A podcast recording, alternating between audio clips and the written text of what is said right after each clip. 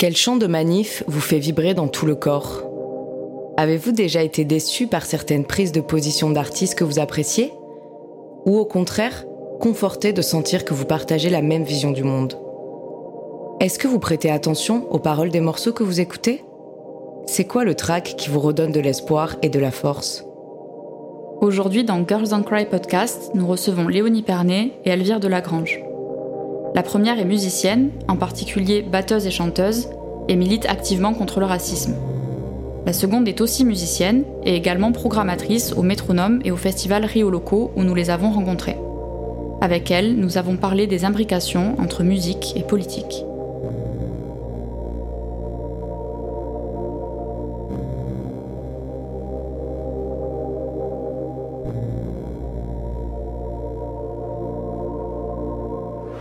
Les musiques sont Nos raisons de vivre, des amis intimes, des gestes politiques. des espaces hors du monde, Elles sont réconfortantes. des manières d'exister. Nos formes d'expression, Elles nous font danser, rire, pleurer, vibrer. aimer. Les musiques sont notre histoire Des traces du passé. et des messages vers le futur. Les musiques sont tellement de choses à la fois. Et si on les regardait de plus près? Je suis Margot. Je suis Camille, On a imaginé un moment à nous et à vous. un terrain d'échange et de partage. Pour les actrices de la musique, Celles qui la font, celles qui l'écoutent. celles qui l'analysent. Et tous celles qui y trouvent un intérêt. Bienvenue dans Girls Don't Cry. Le podcast qui regarde les musiques.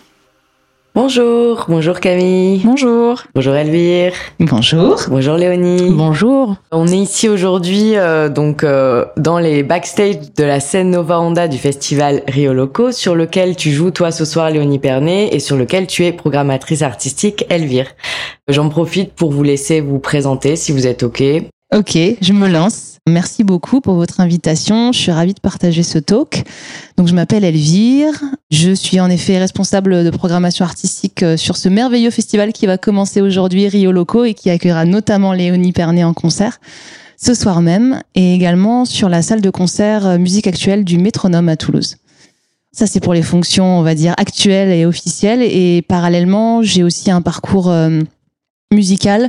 Je suis pianiste de formation, jazz, et que j'ai l'idée et je me suis produit avec un orchestre de salsa pendant une bonne dizaine d'années. Et que parallèlement, je gérais la boîte de production, l'agence artistique, qui s'occupait de gérer notamment ce groupe, mais pas mal d'autres aussi euh, en termes de développement artistique, management, communication et moult casquettes euh, qu'on peut prêter à ce genre d'activité. Et je suis une passionnée de musique et des artistes que j'essaye de valoriser par le biais de mes fonctions actuelles. Merci beaucoup. Léonie Pernet, musicienne euh, globalement. Plus précisément, euh, je chante, je joue des instruments, notamment des percussions, batterie, piano, clavier. Et je produis aussi. J'organisais des soirées quand j'ai commencé. Je mixais pas mal aussi. Plutôt techno. Ça, c'était en parallèle aussi. On va avoir de belles formes géométriques à la fin du podcast. et voilà, aujourd'hui, je, je sors des albums et je fais des- de la musique de film, essentiellement. Merci. Alors, tu as sorti un album euh, il y a quelques mois, mais nous, on a choisi un morceau de notre album Tout est pardonné. pour présenter euh, ton travail. On avait envie de faire écouter euh, à nos auditorices euh, le morceau euh, Awati, qui nous rappelle des bons souvenirs parce qu'avec Margot, on t'a vu en concert euh, au Métronome, justement, où travaille maintenant Elvire, Il est bien ce métronome. avant que tout le monde se connaisse. Et on avait été à ton concert et on avait adoré, et euh, en particulier ce moment où c'était accompagné par euh, une autre euh, musicienne et c'était euh, hyper chouette et c'est vraiment un souvenir euh, partagé qu'on a euh, en lien avec toi. Donc on, Ça fait chaud au cœur. on vous laisse écouter euh, Awati.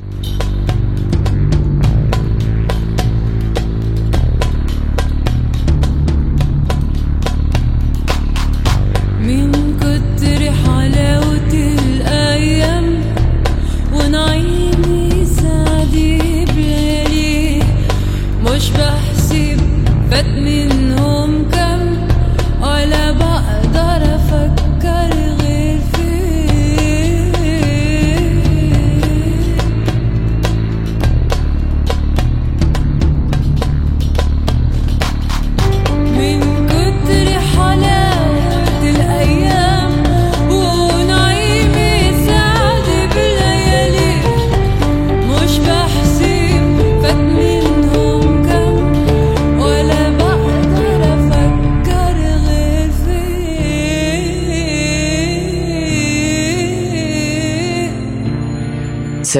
Morceau qu'on adore énormément avec Camille. Est-ce que tu peux nous en parler un petit peu euh, du coup de cette collaboration euh Bien sûr.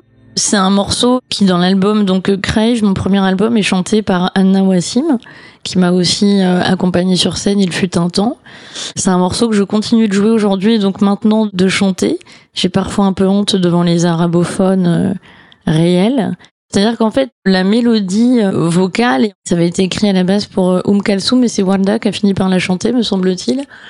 Et euh, c'est drôle parce qu'on faisait beaucoup ça avec Anna. On, on se voyait, elle chantait euh, tout un tas de chants, notamment arabes, et moi j'improvisais dessus sur des grilles tout à fait tonales et occidentales, mais en m'accompagnant de la derbuka aussi. Et euh, c'est vrai que ce morceau a donné euh, une couleur que j'aime parce qu'elle dit quelque chose de cette tentative-là de réunion de ces instruments, de ces musiques. C'est un morceau que j'aime beaucoup aussi de, de par euh, voilà beaucoup de choses. Merci beaucoup. On l'aime aussi beaucoup. Tout le monde aime ce morceau. J'espère que les personnes qui le connaissaient pas et qui viennent de le découvrir euh, l'aimeront euh, tout autant. Ce qui nous rassemble euh, toutes les quatre aujourd'hui, c'est la musique. Ce qui vous rassemble toutes les deux, Elvire et Léonie, c'est votre entrée dans le milieu de la musique qui s'est fait par la porte artistique, puisque vous venez de l'expliquer, vous êtes toutes les deux euh, musiciennes. Euh, Un autre de vos points communs, c'est que vous avez toutes les deux euh, un engagement assez fort qui se traduit de différentes manières. Léonie, ça passe par les textes que tu écris, l'organisation des soirées queer corps versus machine et ton militantisme actif en manif notamment, en tout cas dans ta vie de citoyenne. En parallèle, décidément, on va avoir plein de lignes parallèles de ta vie d'artiste. Elvire, euh, pour toi, ça passe par euh, les actions que tu mènes euh, avec le métronome et Rio Loco? En quoi, à votre avis, est-ce que la musique, c'est un médium qui est adapté pour exprimer et pour partager un positionnement politique? Et comment, par la musique ou autour de la musique, peuvent se construire des dynamiques collectives? Vaste question à laquelle je vais répondre euh, évidemment que très partiellement. Alors la première, est-ce qu'en quoi la musique est-elle un espace potentiellement fédérateur et porteur euh, d'idées politiques Euh, Je crois qu'il y a l'idée du concert quand même avant tout. Donc c'est peut-être plus encore que la musique en soi, un temps et un lieu où on a des gens de divers horizons qui se retrouvent et des, des corps aussi. Donc ça c'est une chose. Ensuite, bah, la musique, euh, je vais pas faire de la philosophie esthétique euh, Tu peux. sur ce qu'est la musique. Ça, je laisse là, je laisse ça aux professionnels. Mais elle est porteuse de, de qu'elle soit instrumentale ou vocale d'ailleurs. C'est quand même pas la même chose. hein. Ça c'est vraiment intéressant. Peut-être on en reparlera Mhm. tout à l'heure sur notamment la, la techno de Détroit. Entre les titres, entre les Beatles, les morceaux que les Américains écoutaient pour dire non au Vietnam et les Noirs de Détroit qui ont commencé à faire de la techno. Tout ça n'est pas le même registre, mais c'est assez intéressant de décortiquer la chose. Donc voilà pour l'aspect fédérateur et porteur de valeurs politiques. Après, je crois que il l'est, il ne l'est pas. Il l'est parce qu'en réalité, il peut être inoffensif. Et en réalité, ça reste Mhm. assez inoffensif. C'est pour ça Mhm. que je pense que c'est un bon vecteur parce qu'on sait qu'en réalité, euh, jusqu'où ça va aller. Mais c'est comme une manifestation, c'est-à-dire que quand on dit mais à quoi ça sert d'aller en manif, de toute façon ça ne change rien. Bah en fait, euh, si c'est qu'on est 50 000 dans la rue ensemble et que ça donne de l'espérance. Voilà à quoi ça sert. Est-ce qu'on écoute un morceau de manif du coup? Allez, on va écouter l'international. faisons table rase, sous l'esclave, debout, debout. Le monde va changer de base, nous ne sommes rien, soyons doux.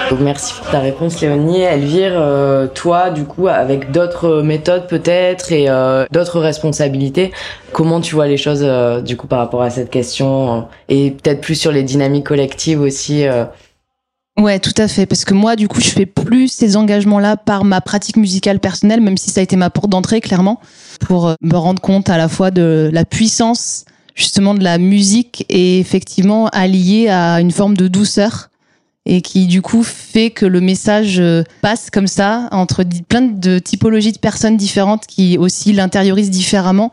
Mais euh, je, pense qu'elle est vraiment vectrice de valeurs positives, la musique. Déjà parce que c'est le- le- l'espace culturel le plus partagé dans le monde. Et quand on parle de- d'universalisme, de ce langage, en fait, quel que soit l'endroit du monde où tu écoutes, où tu parles, d'un point de vue musical, en fait, eh ben, tu peux être entendu, surtout aujourd'hui avec le prisme du digital qui permet de tout euh, accélérer en puissance.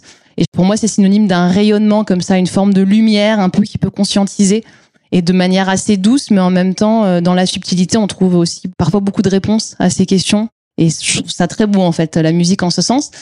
Et du coup, à mon petit endroit, j'aime à penser, en tout cas faire en sorte d'agir euh, comme une espèce de courroie de transmission ou de porte-voix des personnes qui, justement, à mon sens, sont légitimes par leur expérience, par leur vécu et par leur prise de parole au sens euh, à la fois personnel et artistique du terme et peuvent du coup incarner en fait des valeurs que j'ai envie de revendiquer aussi par le prisme de scènes euh, bah, qui permettent de porter haut et notamment la voix des artistes minorisés qu'ils et elles soient et j'essaye de faire en sorte en tout cas d'être l'impulsion de ces messages là et d'avoir conscience de la responsabilité aussi que tu peux avoir en ce sens à ces métiers-là. C'est tout l'enjeu à la fois du métier et de se dire, ben en fait voilà, je fais ça pour ça et quand j'arrive à, à voir que la communion justement se passe dans ces moments euh, ultimes de rencontre que sont les concerts, de voir qu'il se passe un truc là en fait, euh, voilà, ça, j'ai réussi euh, ma petite vie à ce moment-là.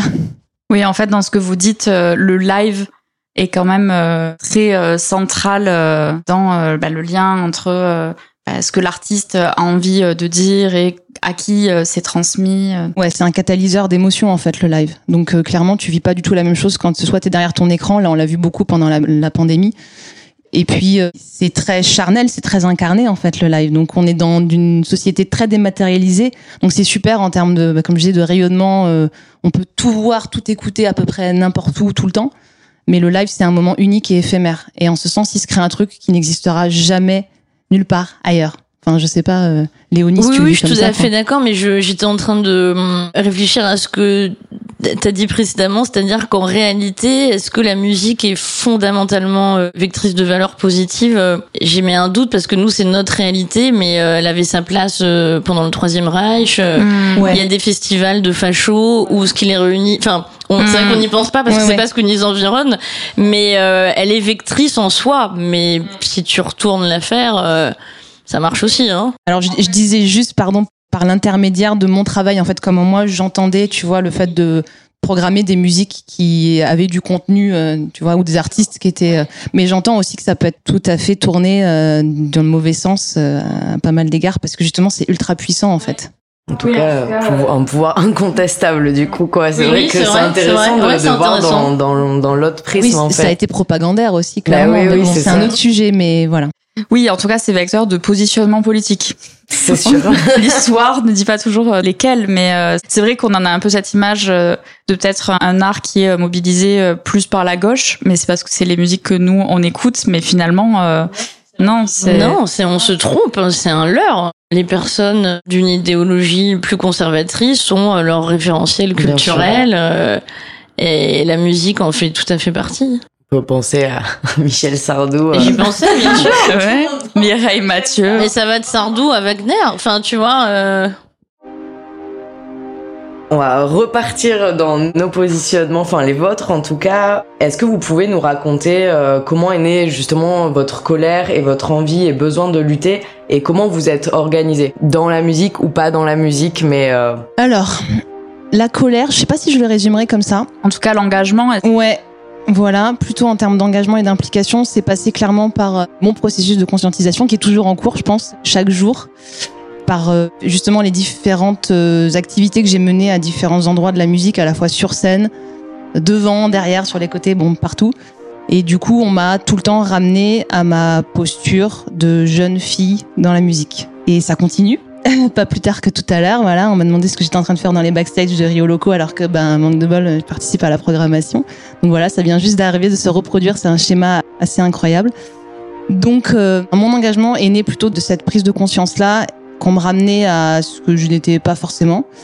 Et du coup, à vouloir m'affirmer aussi en tant que femme dans ce milieu de la culture et des musiques actuelles, qui, je le rappelle, est quand même euh, largement dominé euh, par les hommes, à la fois statistiquement, mais aussi sur les postes stratégiques, donc de direction. Je le rappelle aussi, euh, juste en passant, qu'il n'y a que 13% de directrices de scènes de musique actuelle aujourd'hui, en 2022 en France. Voilà, ça donne un petit rappel euh, qui est pas négligeable.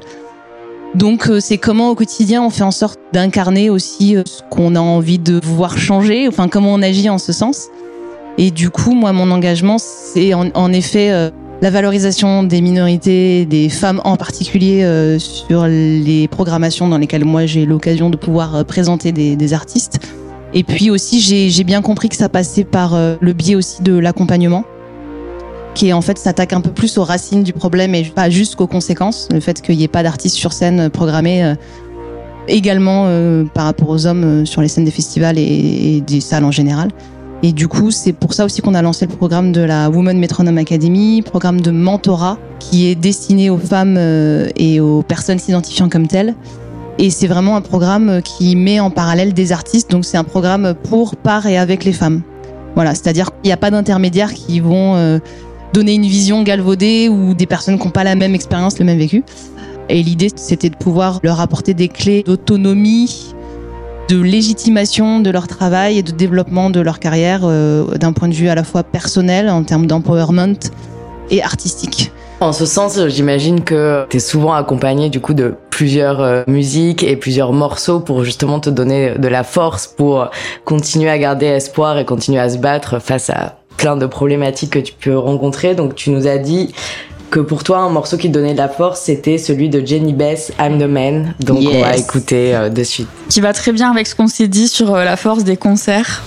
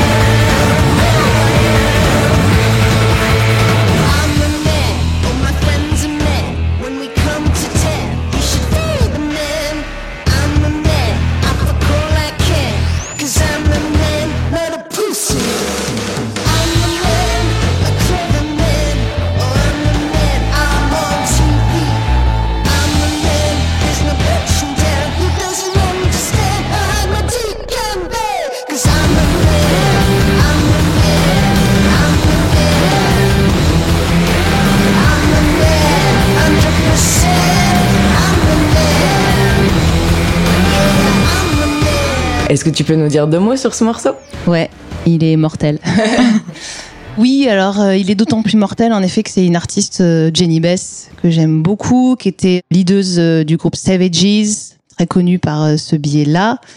Là, c'est euh, son premier album solo sous son nom, Jenny Bess, que je vous recommande chaleureusement, To Love Is To Live. En fait, c'est ce titre qui m'a fait de surcroît découvrir Jenny Bess. En fait, c'est passé donc ma vie de consommatrice de séries, donc c'était passé dans Peaky Blinders, série aussi que je recommande, très sympathique, au moment, enfin un climax où une des femmes de la fratrie, qui s'appelle Polly pour ne pas la citer, euh, reprend le pouvoir clairement et il y a ce son qui est balancé. Et j'étais vraiment, c'était un moment incroyable, ah, c'est trop bien, donc j'ai été voir. Et de fil en aiguille, en fait, j'ai programmé du coup Jenny Bess au métronome. Et c'était assez incroyable du coup de, notamment ce morceau, mais tout le concert parce qu'elle est vraiment, euh, enfin une artiste très engagée à tous les niveaux de ce terme, quoi. C'est-à-dire physiquement sur scène, engagée dans ses propos.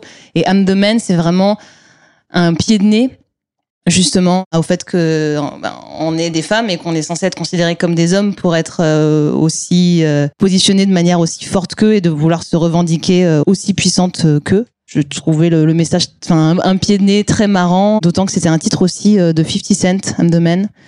Et je trouve le parallèle, euh, voilà, d'autant plus intéressant. Et voilà, c'est un morceau très puissant euh, que je recommande euh, chaleureusement en concert, notamment.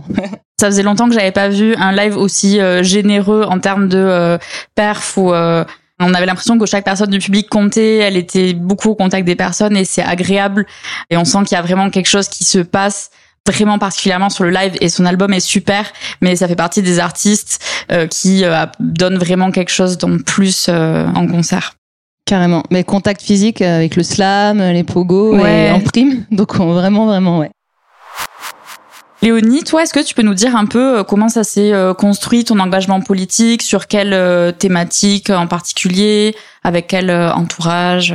Pour paraphraser un peu Elvire, je dirais aussi que c'est une- un chemin, la conscientisation. Elle n'est jamais finie. Mais en tout cas, chronologiquement, euh, je dirais que c'était en 2012-2013 quand il y a eu les débats sur le mariage pour tous. Donc on commençait en 2012 et puis la loi a été votée en 2013. Donc c'était euh, à ce moment-là, dans un premier temps. Je m'étais quand même engagée aussi dans les, dans les présidentielles en 2012 déjà. Mais sur un angle très étroit, si je puis dire, à savoir vraiment la question euh, LGBT. Donc j'avais fait un mix qui s'appelait le mix pour tous à cette période-là où déjà j'avais trouvé un premier espace de ah tiens je peux faire passer un message sans parler, sans chanter euh, où je prenais des morceaux divers et variés où je découpais les bouts de discours de Taubira en l'occurrence. Et puis euh, petit à petit euh, j'ai été euh, conscientisée bah, sur les problèmes raciaux qui regroupent bah, beaucoup de choses, des violences policières à l'accueil des réfugiés qui est fait en Europe, puisqu'il convient toujours de répéter que, mais moi y compris que les scènes qu'on accepte visuellement sembleraient insoutenables si les personnes concernées étaient blanches. On ne verrait pas ça, ça nous choquerait. On s'est habitué, mais moi-même, notre œil s'est habitué à voir euh, des personnes noires dans une détresse absolue. C'est ok. Si je peux me permettre, c'est juste le parallèle avec les réfugiés de l'Ukraine qui était acceptable. Tu C'était vois, parce qu'il y incroyable. avait une espèce de projection des Européens et des Français aussi en particulier Absolument. sur les Ukrainiens blancs avec les mêmes voitures. Enfin, je sais pas ce qui était. C'était tout à fait choquant. incroyable. euh, C'était tout à fait choquant, euh, ouais. absolument. Et ils ne se sont pas rendus compte. Euh, oui, oui, ce qui s'est joué à ce moment-là était, était très intéressant. Même des personnes s'en s'en sont rendues compte et on a entendu dans des émissions Ménard. de radio des gens dire oui mais là ce sont des gens comme nous, ce sont des Européens. Bien sûr. Euh, et Dafima avec aplomb. euh, Même quand il y avait la prise en compte, enfin, ça n'a pas eu l'effet escompté de se dire ah ouais là on est en train de marquer une différence énorme et c'est pas normal. En fait, ça a encore plus appuyé et, et creusé la différenciation et justifié en fait la différenciation de traitement. C'est Oui, mais ça a mis ça sur la table. C'était bien, en fait, de le voir, je veux dire. Voilà, euh, ces questions-là, notamment avec le, le- la mort d'Azama Traoré en juillet 2016. J'avais fait un mix également qui s'appelait le mix de Bou, qui était vraiment dédié à Adama Traoré et qui traversait un peu l'histoire du racisme dit euh, politique, constitutionnel, systémique. Mhm. Voilà, et donc aujourd'hui, je dirais quand je réfléchis à la réalité de mon engagement et de ma colère pour euh, répondre à cette histoire de colère, euh, je crois que ce qui réunit les personnes qui se disaient à gauche, c'est vraiment de se dire à un moment donné, dans une situation oppresseur-oppressé, t'es du côté de celui qui a besoin. Voilà. hmm. Est-ce que euh, peut-être on peut écouter euh, un morceau qui est très en lien avec euh, ce dont on vient de parler et dont tu voudrais nous parler, dire quelques mots de euh, la lettre à la République de Kerry James?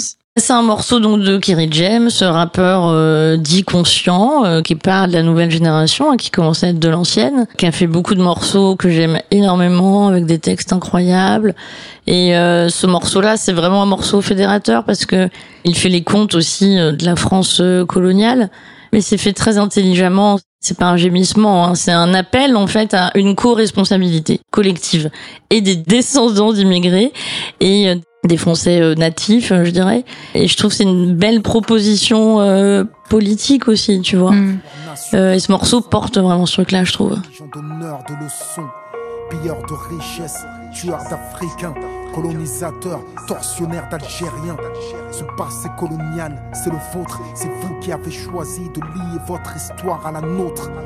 Et maintenant vous devez assumer, l'odeur du sang vous poursuit même si vous vous parfumez. Nous les Arabes et les Noirs, on n'est pas là par hasard, tout arrivé à son départ. Vous avez souhaité l'immigration, grâce à elle, vous vous êtes gavé jusqu'à l'indigestion.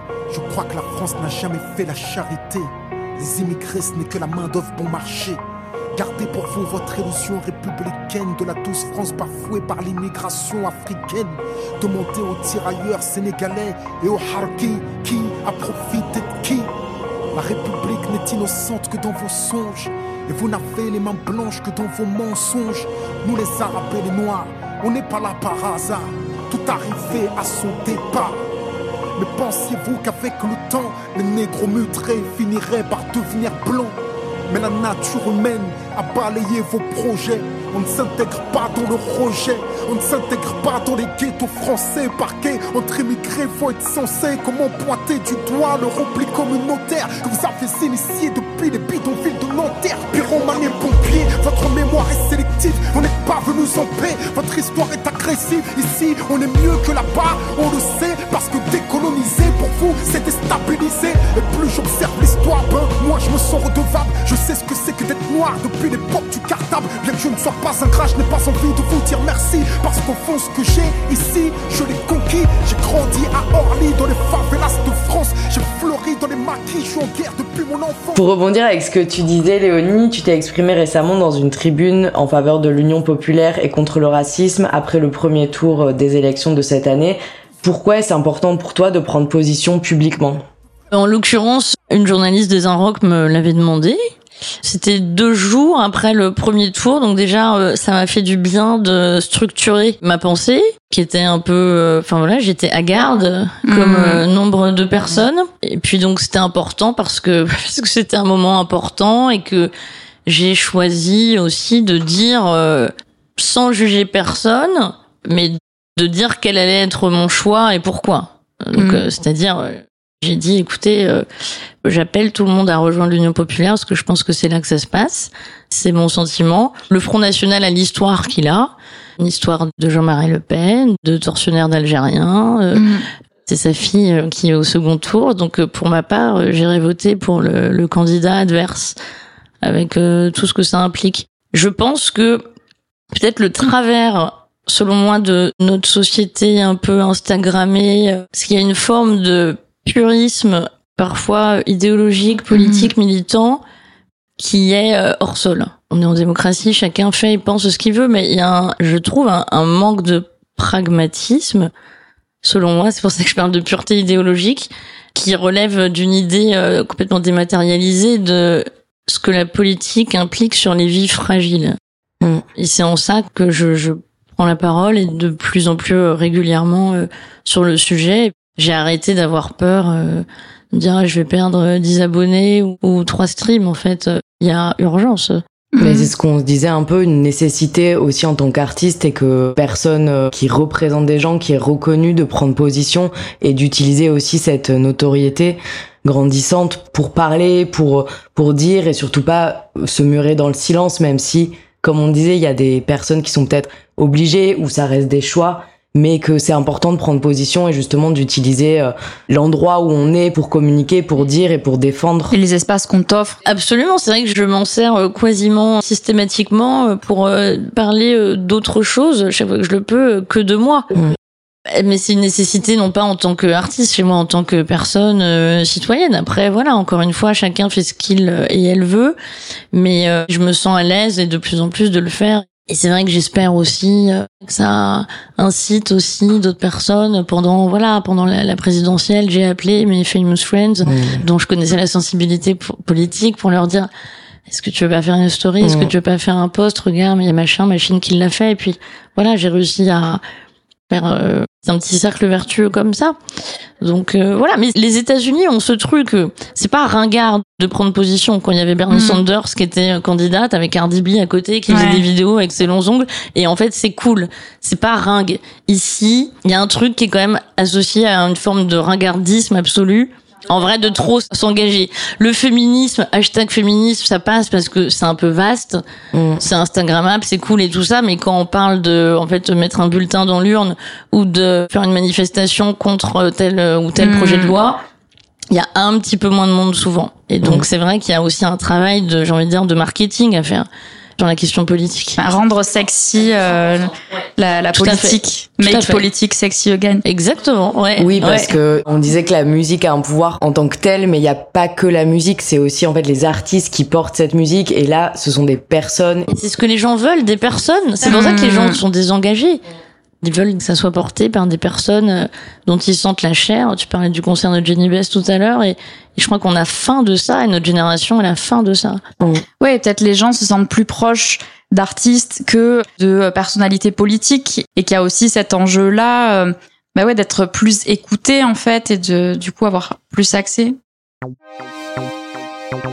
Alors après, je sais pas quel est ton avis sur la question, mais l'idée c'est pas de pousser la société du spectacle à son paroxysme. Non, bien sûr. ouais. C'est ok que quelqu'un dont c'est le travail dirige un pays ou siège Mm. à l'Assemblée nationale. Enfin, je veux dire, euh, Mm. la starification du militantisme, c'est très dangereux aussi. Mm. Et là, on l'a vu notamment avec l'affaire Tahabou, si je peux me permettre. Mm. C'est très dangereux. Ouais, ça me faisait juste penser, j'ai lu euh, une de tes interviews, je sais plus dans quel média, euh, où la phrase de conclusion euh, c'était euh, avec Léonie Pernet, euh, on ne sépare pas la femme de l'artiste ou euh, quelque chose comme ça.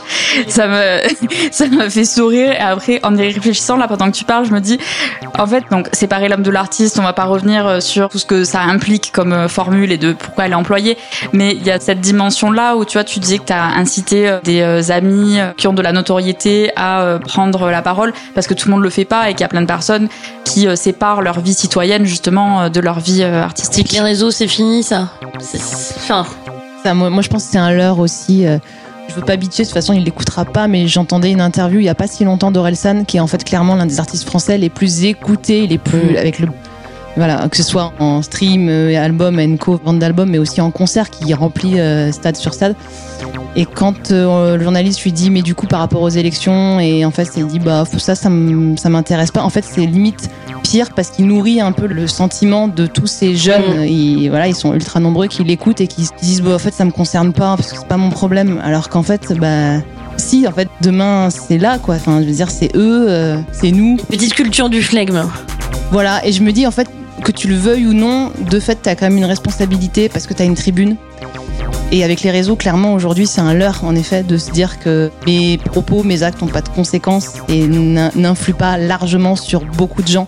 Surtout que c'est vrai, les artistes, particulièrement en musique, ont une aura qui est une des moins négligeables dans le monde aujourd'hui, quoi. Donc, euh, dire que ton engagement, ça n'a pas d'importance, je trouve que c'est ultra dangereux. Je suis d'accord, mais à l'inverse, un Vald va aller. Non mais. Si, non mais c'est vrai, j'ai regardé une interview récemment j'étais là, ah bah tiens, il disait le nihilisme c'est de la merde. C'est, c'est pas la bonne route. J'écoute pas Vald, etc., c'est pas le sujet. Mais je me suis dit, ah, tiens, t'as compris que tu peux pas avoir ce positionnement euh, d'une inconséquence qui est délirante à ce niveau de notoriété. Bah justement, après de ces propos, on va peut-être écouter un morceau qui nous donne la force, qui te donne de la force en tout cas. Euh, c'est un morceau de Philippe Glass, donc c'est le deuxième mouvement en version orchestre.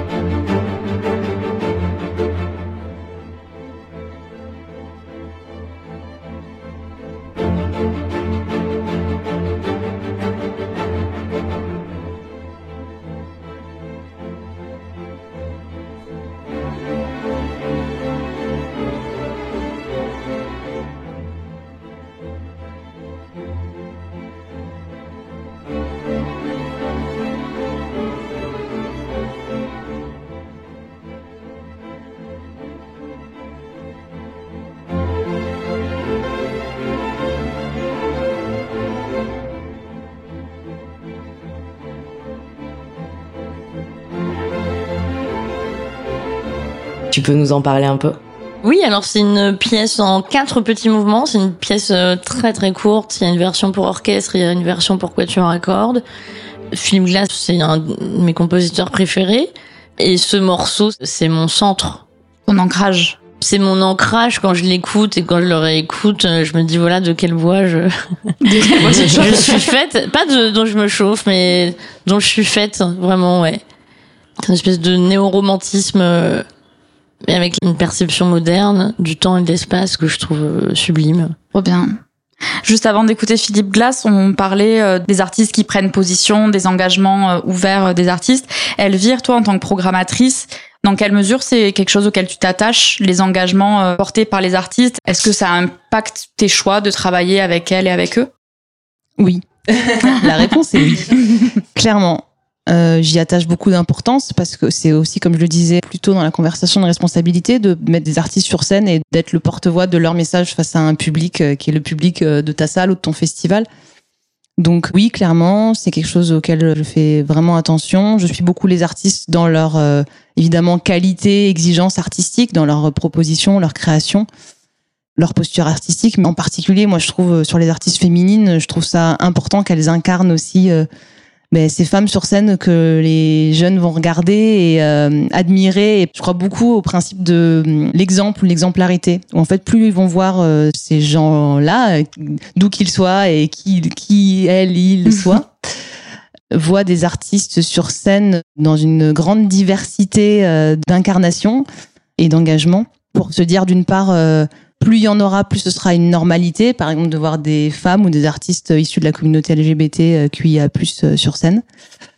Et aussi, euh, tu parlais de cercle vertueux tout à l'heure. Moi, j'y crois beaucoup que le positif appelle le positif, que le bien appelle le bien, que tu récoltes ce que tu sèmes, voilà. Donc ça, j'y crois beaucoup à ces phénomènes-là, et je pense que si chaque petite goutte d'eau comme ça apporte du positif, ça fera un océan de bonheur à la fin. J'y crois.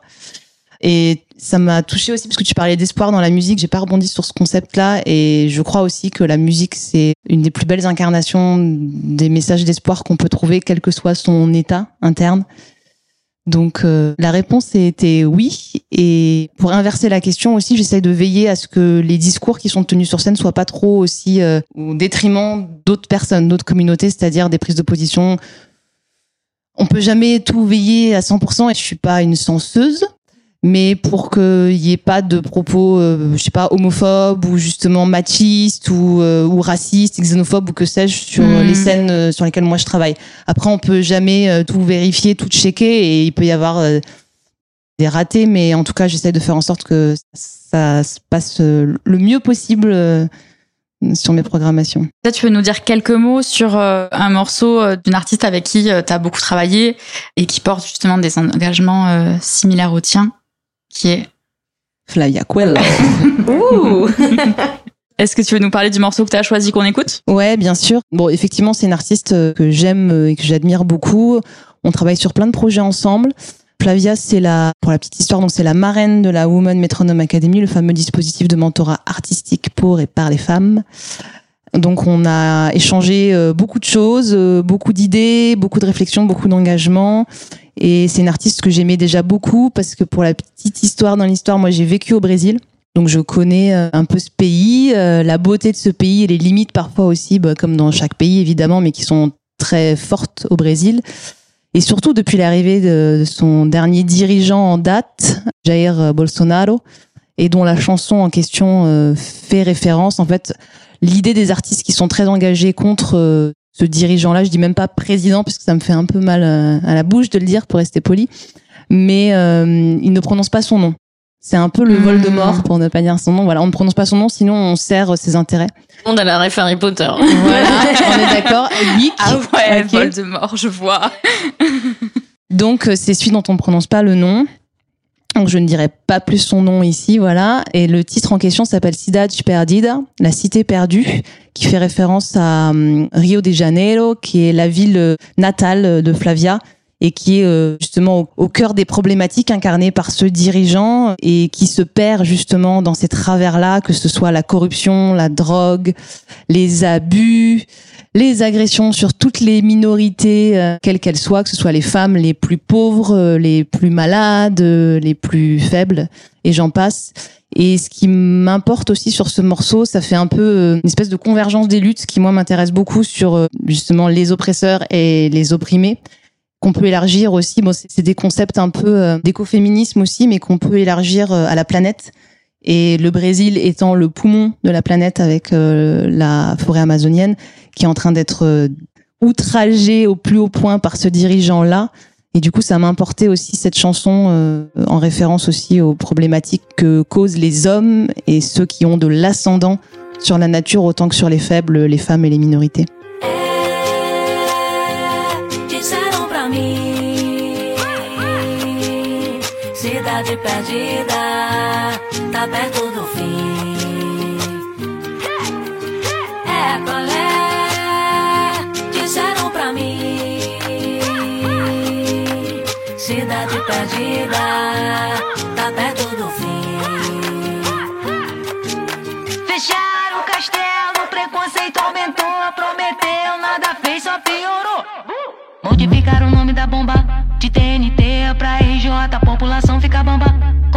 Faz, dá de cara na porta.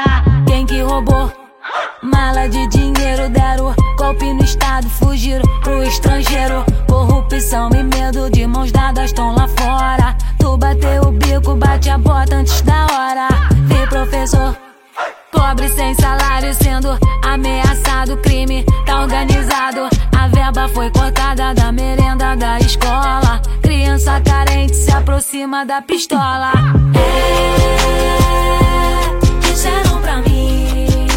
On arrive à la fin de ce podcast. Encore une fois, on avait des limites de temps, mais j'ai l'impression qu'on n'arrivera jamais à les tenir. Mais euh, tant mieux. Si vous êtes euh, prêts et prêtes à nous écouter euh, pendant une heure, c'est toujours un plaisir.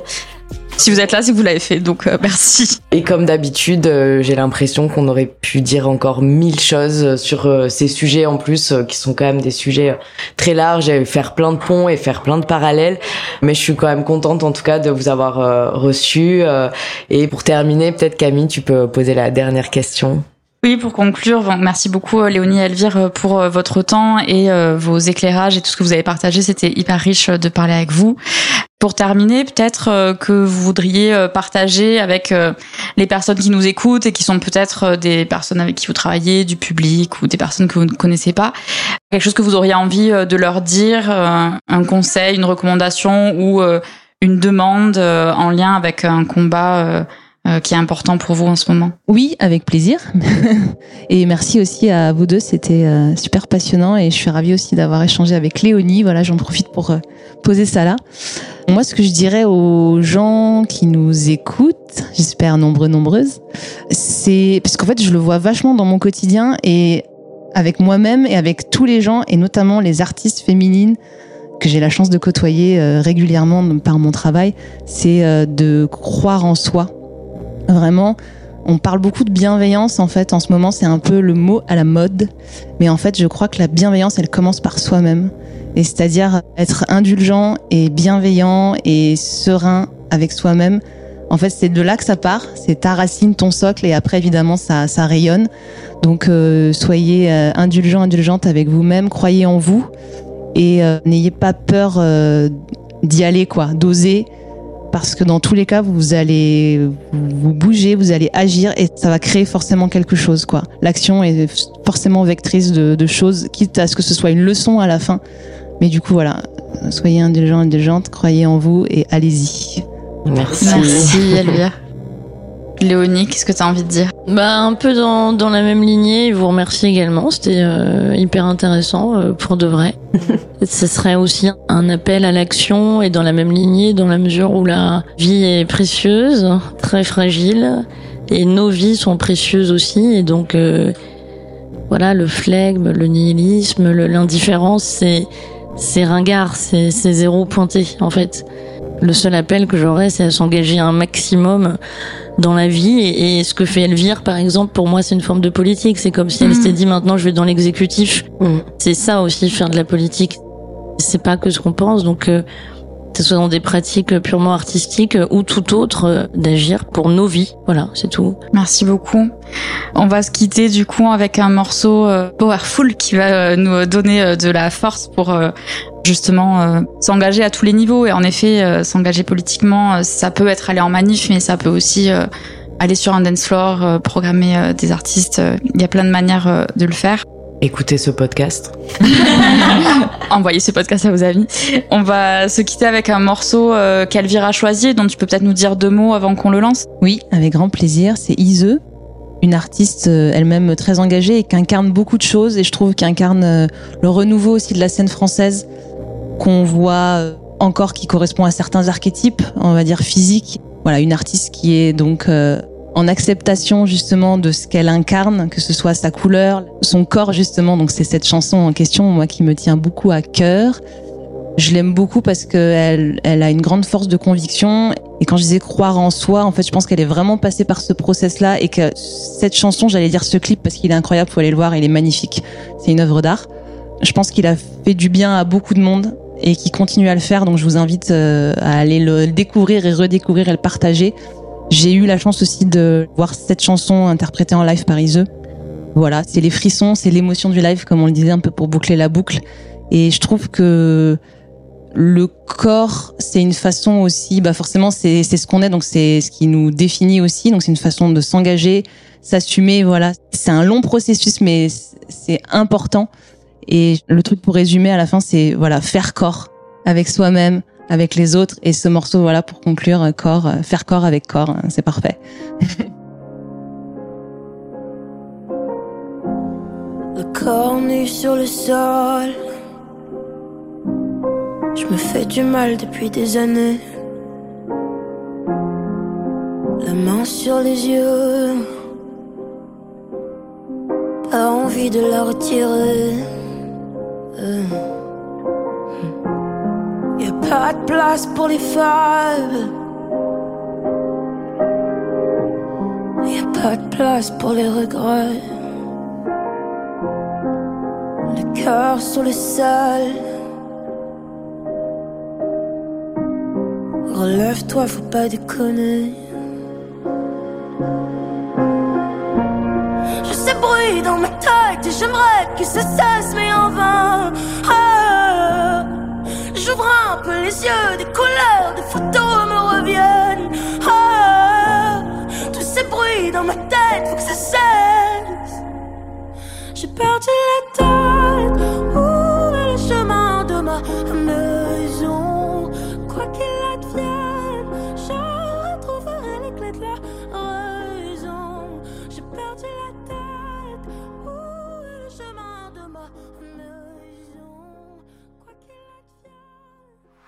Merci d'avoir écouté Girls Don't Cry. Si vous avez des choses à nous dire, Envoyez-nous vos commentaires, vos questions, vos suggestions vos mots doux sur les réseaux sociaux at Girls Don't Cry ou par mail. à l'adresse gdc.lapetite.fr. Girls Don't Cry est une production La Petite Cet épisode a été réalisé par Alain Ranaïvon Jatovo, et animée par Camille Maton. et Margot Groll. On se retrouve dans deux mois. Et d'ici là, Laissez les musiques vous faire dansez, rire, pleurez, vibrer. aimez.